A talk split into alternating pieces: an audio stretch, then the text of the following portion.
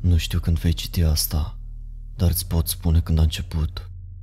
Eram la o plimbare singuratică în pădure, când entitatea a venit după mine. Era dincolo de o neclaritate. A fost, în lipsa unui termen mai bun, absența sensului. Unde se ascundea, nu erau copaci. Acolo unde se străcura mai aproape, nu era iarbă. Prin mișcarea în care a sărit pe mine, nu era nicio adiere de vânt. Nu era deloc aer. Când a lovit, am simțit senzația distinctă a ghearelor, care mă înțepa undeva, nevăzut, într-un loc pe care nu l-am simțit niciodată. Mâinile, brațele, picioarele și trunchiul îmi păreau în regulă și nu sângeram, dar știam că am fost rănit cumva. În timp ce fugeam cu frică înapoi acasă, îmi puteam da seama că nu mai eram complet. Eram vag obosit și uneori era greu să mă concentrez. Soluția în acel stadiu incipient a fost ușoară. O ceașcă mare de cafea m-a ajutat să mă simt din nou normal. Pentru o vreme, acea scurgere subtilă a spiritului meu s-a pierdut în fluxul și refluxul de cofeină din sistemul meu. Ai putea spune că viața mea a început săptămâna aceea. De fapt, pentru că atunci am cunoscut-o pe Mar. Ea și cu mine ne-am înțeles grozav, deși, să fiu sincer, sunt destul de sigur că m-am îndrăgostit de ea la telefon, chiar înainte de a ne întâlni. Era aproape ca și cum emoțiile puternice din acea prima săptămână au făcut ca entitatea să riposteze. Era încă cu mine, prinsă de parte invizibilă a ființei mele. Primele incidente au fost minore și cu greu îmi făceam griji pentru ele. Culoarea mașinii unui vecin s-a schimbat de la albastru închis la negru într-o dimineață și m-am uitat la ea înainte de a da din cap și de a ridica din numeri. Două zile mai târziu, la serviciu, numele unui coleg s-a schimbat din Fred în Dan. Am întrebat cu atenție în jur, dar toată lumea a spus că numele lui fusese întotdeauna Dan. M-am gândit că m-am înșelat. Apoi, oricât de ridicol sună, mă urinam în baie, acasă, când m-am trezit odată pe stradă întâmplătoare. Eram încă în pijama, pantalonii jos și urinam, dar acum eram la vederea zecilor de oameni într-o stație de autobuz. Îngrozit, mi-am tras pantalonii și am fugit înainte ca cineva să sune poliția. Am reușit să ajung acasă, dar experiența m-a obligat să recunosc că sunt în pericol. Entitatea îmi făcea ceva și nu înțelegeam cum să ripostez. Mar a apărut în acea seară, dar avea propria ei cheie. Hei, am spus confuz. De unde e cheie? Ea doar a râs. Ești simpatic. Ești sigur că ești de acord cu asta? A deschis o ușă și a intrat într-o cameră plină de cutii. Știu că a locui împreună este un pas mare, mai ales când ne cunoaștem de doar trei luni. Locuiam împreună. Tocmai am cunoscut-o cu o săptămână înainte. Ideea a fost că mama îmi spunea întotdeauna un ghindoc inteligent dintr-un motiv. Știam că să tac. În loc să provoc o scenă, i-am spus că totul era în regulă. Apoi, m-am dus în camera mea și am început să investighez. Lucrurile mele erau exact așa cum le lăsasem, fără niciun semn de schimbare de trei luni de locuit împreună. Însă am găsit ceva ieșit din comun. Data. Am tremurat furios în timp ce procesam adevărul. Entitatea a mâncat trei luni din viața mea. Cu ce naibă mă confruntam? Ce fel de creatură ar putea consuma bucăți din sufletul cuiva așa? Am ratat cea mai interesantă parte a unei noi relații și nu aș înțelege niciodată poveștile împărtășite sau glumele din acea perioadă. Mi se luase ceva absurd de prețios și eram furios. Acea furie a ajutat la suprimarea entității. Nu am băut niciodată alcool. Eram băutor de cafea. Am verificat data de fiecare dată când m-am trezit. Timp de trei ani am reușit să trăiesc în fiecare zi, observând nimic mai mult decât modificări minore. Un statut social aici și acolo, meseria cuiva, câți copii aveau, ora în care difuza emisiunea mea preferată, chestii de genul acesta.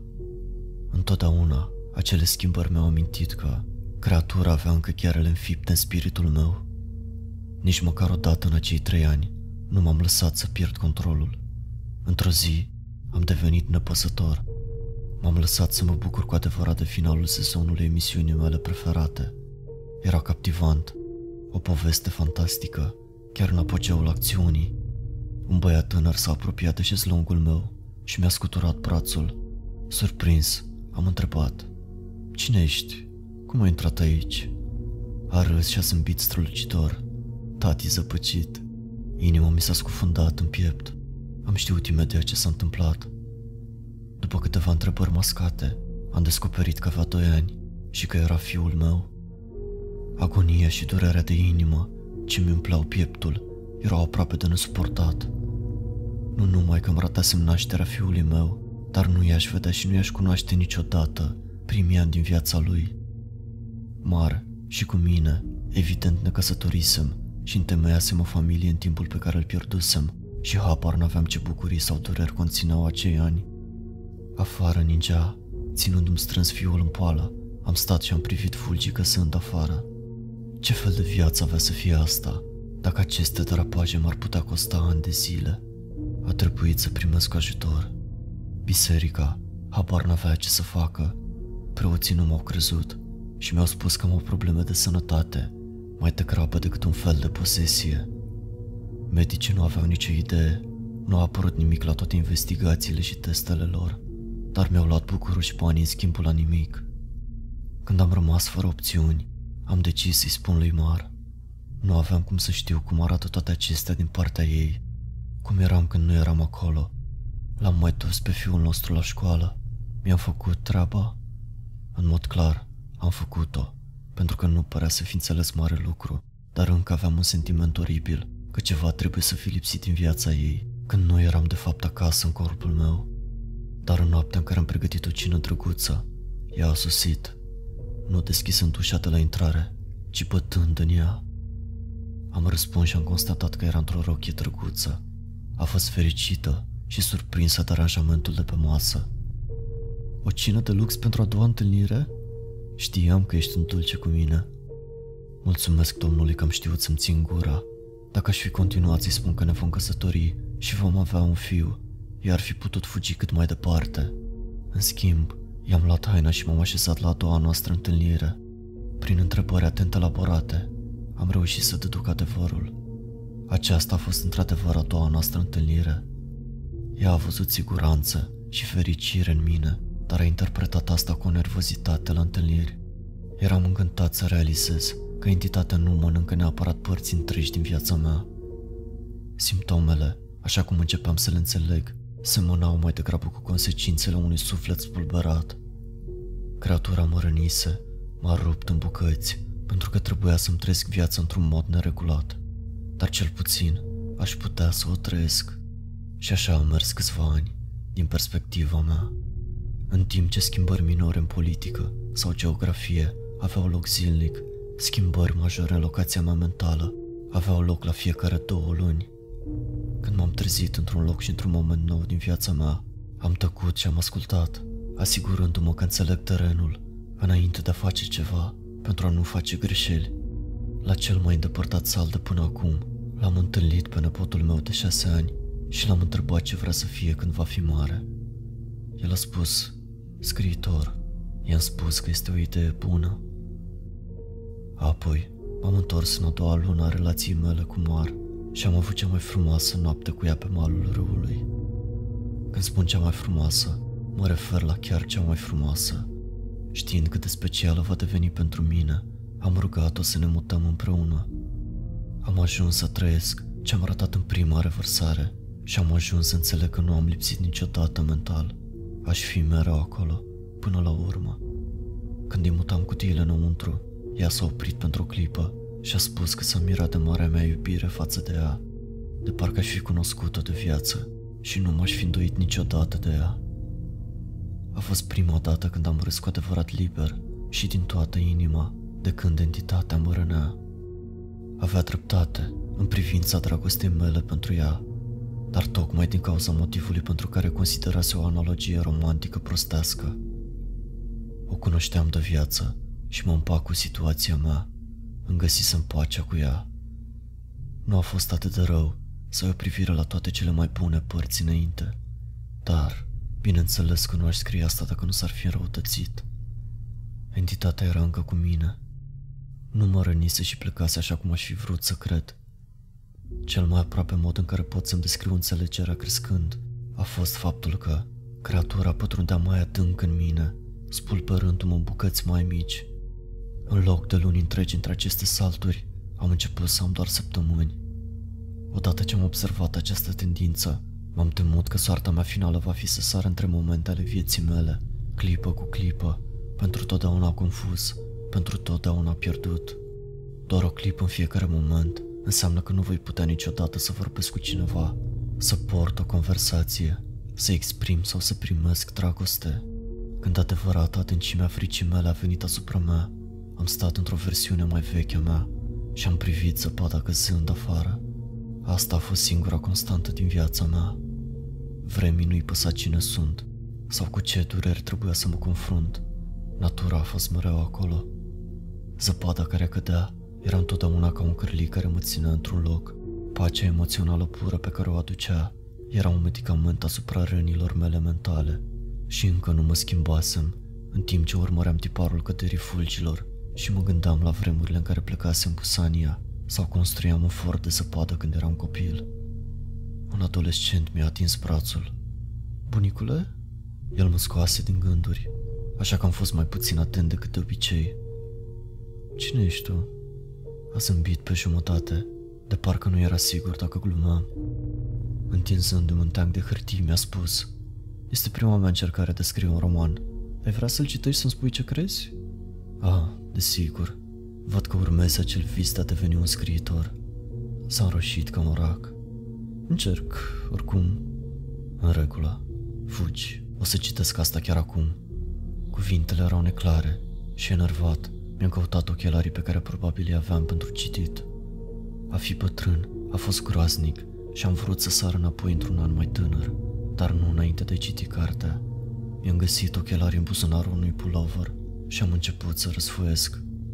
Mare a intrat și a ieșit din sufragerie, încă frumoasă, dar a trebuit să mă concentrez. Nu știam cât timp voi avea acolo.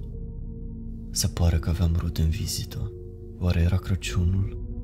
O pereche de adulți și câțiva copii pe care nu i-am recunoscut au străbătut holul și l-am văzut pe fiul meu, acum adult, trecând cu soția lui către ieșire. Ca grup, familia extinsă a început să meargă afară. În cele din urmă, am terminat de citit povestea și l-am chemat pe nepotul meu. S-a repezit pe scări și a intrat în sufragerie. Cum a fost? Ei bine, este groaznic, i-am spus sincer. Dar este groaznic din toate motivele bune. Ești încă tânăr, așa că personajele tale se comportă ca niște tineri, dar structura poveștii în sine este foarte solidă. Am făcut o pauză. Nu mă așteptam să se dovedească a fi o poveste de groază. El a dat din cap. Este o reflectare a vremurilor. Așteptările pentru viitor sunt sumbre, nu sunt pline de speranță ca înainte.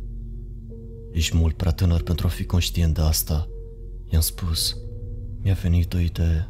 Dacă tot îți place horrorul, știi ceva despre creaturi ciudate? Sigur, am citit tot ce am prins. Îmi place. Am scanat cu prudență intrările în sufragerie. Toată lumea era ocupată afară. Pentru prima dată m-am deschis cuiva în viața mea despre ceea ce trăiam. Pe tonuri tăcute, i-am povestit despre conștiința mea fragmentată. Pentru un puști, a reacționat bine. Ești serios? Da. Am îmbrăcat aspectul hotărât al unui bărbat matur care accepta o căutare. O să mă uit să văd ce pot afla. Ar trebui să încep să scrii tot ce ai experimentat. Construiește niște date. Poate să putem mapa rana psihică. Wow, sună ca un plan. Asta avea sens și nu mă așteptam să aibă un răspuns serios. Dar cum voi ține toate notițele într-un singur loc? Hai să găsim un loc în care să le lași, a spus el îngândurat. Așa le voi obține și putem urmări calea pe care o urmez prin propria ta viață. Să vedem dacă există un model. Pentru prima dată de când situația se răutățise, am simțit din nou speranță. Ce zici de sub scări? Nimeni nu intră niciodată acolo. S-a întors și a părăsit camera de zi. M-am uitat după el. L-am auzit alergând bucuros pe scări. În cele din urmă, s-a întors cu o cutie, a pus-o pe covor și a deschis-o pentru a scoate la iveală un tank de hârtii. a exclamat. Bă, gameaș! Dar desigur, fiind adolescent, nu prea spunea prostii. Surprins, am clipit rapid, iertându-i înjurăturile din cauza șocului. Eu l-am scris? S-a uitat la mine cu mirare. Da, sau vei face. Mai trebuie să scrii și să le pui sub scări după asta. Se uită înapoi la hârtii, apoi acoperi cutia. Deci probabil nu ar trebui să vezi ce spun ele. Ar putea deveni ciudat. Asta am înțeles. De acord. Am înghițit în sec. Sunt cam 50 de cutii de desubt, toate umplute astfel. Descifrarea acestora va dura foarte mult timp. Tonul i-a coborât la o seriozitate mortală.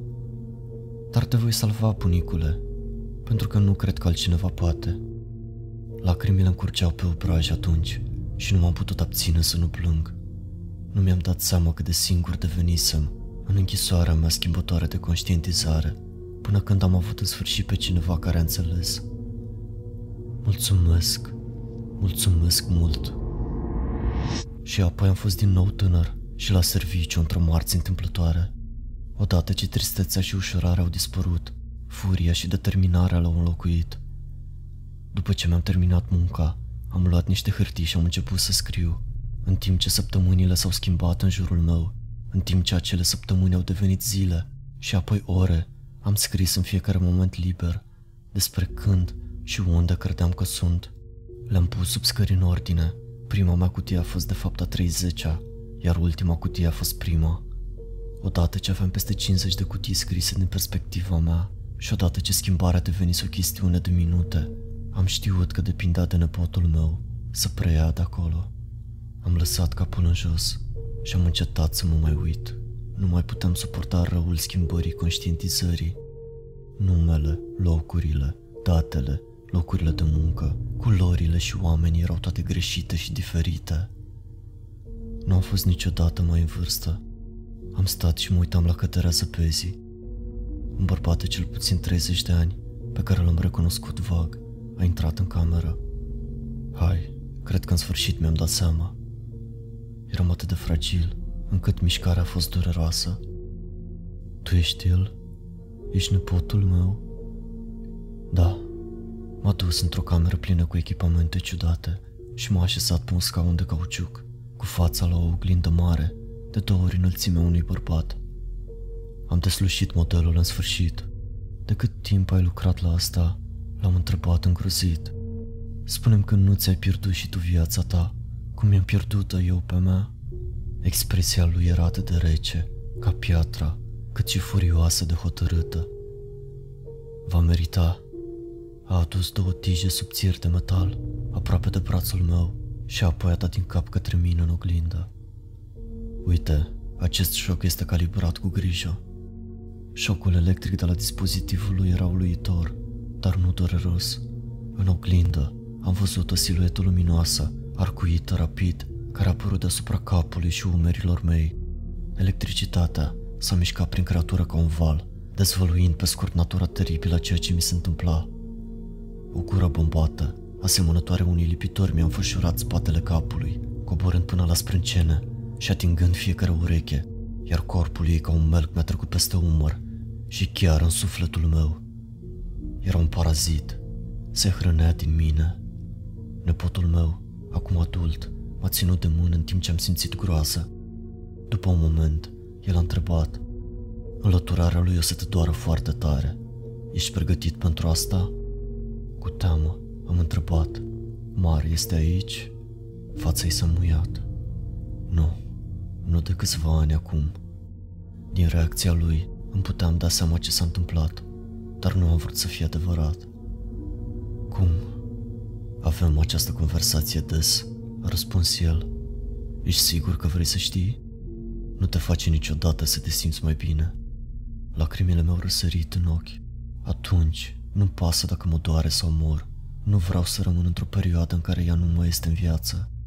A avut un suflet înțelegător și apoi s-a întors la mașinile lui pentru a conecta mai multe fire, diode și alte bucăți de tehnologie la membrele și fruntea mea. În timp ce făcea asta, vorbea. Am lucrat două decenii pentru a-mi da seama de acest lucru și am avut o grămadă de ajutor de la alți savanți. Acest parazit nu există din punct de vedere tehnic în perioada noastră. Este una dintre cele mai mici generații de Ubu și se hrănește cu plexul minții, sufletului, conștiinței și realității cuantice. Când detalii precum numele și culorile obiectelor se schimbă, nu nebuni. Pânza existenței tale pierdea doar fire de timp, în timp ce creatura își mânca calea prin tine. Nu am înțeles pe deplin. Mi-am ridicat privirea confuză, în timp ce el a plasat un cerc de electronice și o coroană pe capul meu, în linie exactă locului în care parazitul mă inelase. Ce este Ubu? Și-a întrerupt munca și a devenit palid. Am uitat că nu vei ști. Ești norocos, crede-mă. După ce a respirat adânc, a început să se miște din nou și și-a pus degetele lângă câteva întrerupătoare. Gata? Acesta este atent reglat pentru a face sistemul tău nervos extrem de neapetisant pentru parazit, dar este practic o terapie cu electroșoc. Încă mai vedem zâmbetul lui Mar, chiar dacă era moartă. Tocmai fusesem cu ea câteva clipe în urmă. Fă, clicul unui comutator mi-a răsunat în urechi și aproape am râs de cât de plândă era electricitatea. Nu se simțea nimic, cel puțin la început. Apoi am văzut oglinda tremurând, iar corpul meu din acea imagine convulsionându-se. Oh, a durut. Nimic nu fusese niciodată mai dureros. A fost atât de chinuitor, încât mintea mea nu a fost capabilă să proceseze imediat. În timp ce vederea mea tremură și focul ardea în fiecare nerv din corpul meu, am putut vedea pe capul meu silueta luminii tremurătoare reflectată a parazitului, în timp ce acesta se zvârcolea într-o agonie egală cu a mea. Avea gheare, șase membre asemănătoare șopârlei și corpul ei ca de lipitoare. Electricitatea mi-a făcut amintirile să se aprindă. Zâmbetul lui Mar era cel mai important, luminat puternic în fața unui foc cald, când zăpada cădea pe lângă fereastră în spatele ei. Marginile acelei amintiri au început să se lumineze și mi-am dat seama că viața mea era doar o experiență continuă. Doar conștientizarea ei fusese fragmentată de răul care se petrecea în spatele meu. N-am reușit niciodată să fiu acolo pentru nașterea fiului meu. Am sărit în jurul ei tot o zină de ori, dar nu am trăit-o niciodată. Pentru prima dată am ajuns să țin de mână pe mar și să fiu acolo cu ea. Nu, nu, acel moment se transformase dintr-o dată în o ține de mână, în timp ce stătea întinsă pe patul de spital dintr-un motiv foarte diferit. Nu asta. Doamne, de ce? Entitatea a fost atât de nemiloasă încât să mă facă să-mi amintesc asta. Am izbucnit în lacrimi când asistentele s-au repezit în cameră. Nu am vrut să știu, nu am vrut să experimentez asta. Văzusem toate părțile bune, dar nu mi-am dorit și partea cea mai rea, sfârșitul inevitabil cu care s-ar confrunta toți într-o zi. Nu am meritat. Toată această bucurie a fost returnată de zeci de mii de ori ca durere și am țipat. Țipotul meu s-a stins într-un strigăt surprins când mașinile, electricitatea și scaunul au dispărut. Zăpada nu mai cădea în jurul vieții mele. Eram în pădure, într-o zi strălucitoare de vară. O, Doamne, m-am întors să văd creatura apropiindu-se de mine. Era aceeași absență de sens, același gol în realitate. S-a stârcurat încet, la fel ca înainte, dar de data aceasta a șuierat și s-a întors. Am rămas în picioare, uimit că eram din nou tânăr și eliberat de parazit. Nepotul meu chiar reușise. Mă transformase într-o masă neapetisantă, așa că prădătorul minții și al sufletului plecase în căutarea unei alte gustări. M-am întors acasă neucit și în timp ce stăteam procesând tot ce se întâmplase, telefonul a sunat. L-am privit cu imire și tristețe. Știam cine era. Era Mar, sunându-mă pentru prima oară, pentru un motiv banal, însă doar pentru a vorbi cu mine, mărturisindu-mi 30 de ani mai târziu. Dar tot ce am putut vedea a fost ea întinsă pe patul de spital murind. Avea să se termine într-o durere de nespus și singurătate. Aș deveni un bătrân, lăsat să stau singur într-o casă goală, sufletul lui pereche, dispărut cu mult înaintea lui. La sfârșit, un singur lucru care îmi va rămâne, să stau și să privesc săpada că sunt. Dar acum, datorită nepotului meu, aș avea și eu amintirile mele. Ar fi o plimbare sălbatică, indiferent de cum s-a terminat. Dintr-un impuls brusc, am ridicat telefonul. Zâmbind, am întrebat. Hei, cine este? Chiar dacă știam deja.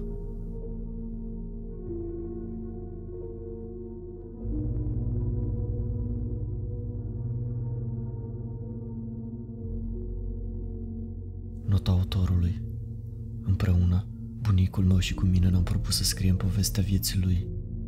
Din păcate, boala Alzheimer a progresat rapid și nu am reușit să terminăm niciodată. Este încă în viață, dar îmi imaginez că, mental, se află într-un loc mai bun decât azilul de bătrâni. Îmi place să cred că s-a întors în tinerețe, trăind viața și fiind fericit, pentru că realitatea este mult mai rece. Azi ninge, iubește zăpada. Când l-am vizitat, nu m-a recunoscut, dar a zâmbit, în timp ce stătea privind pe fereastră.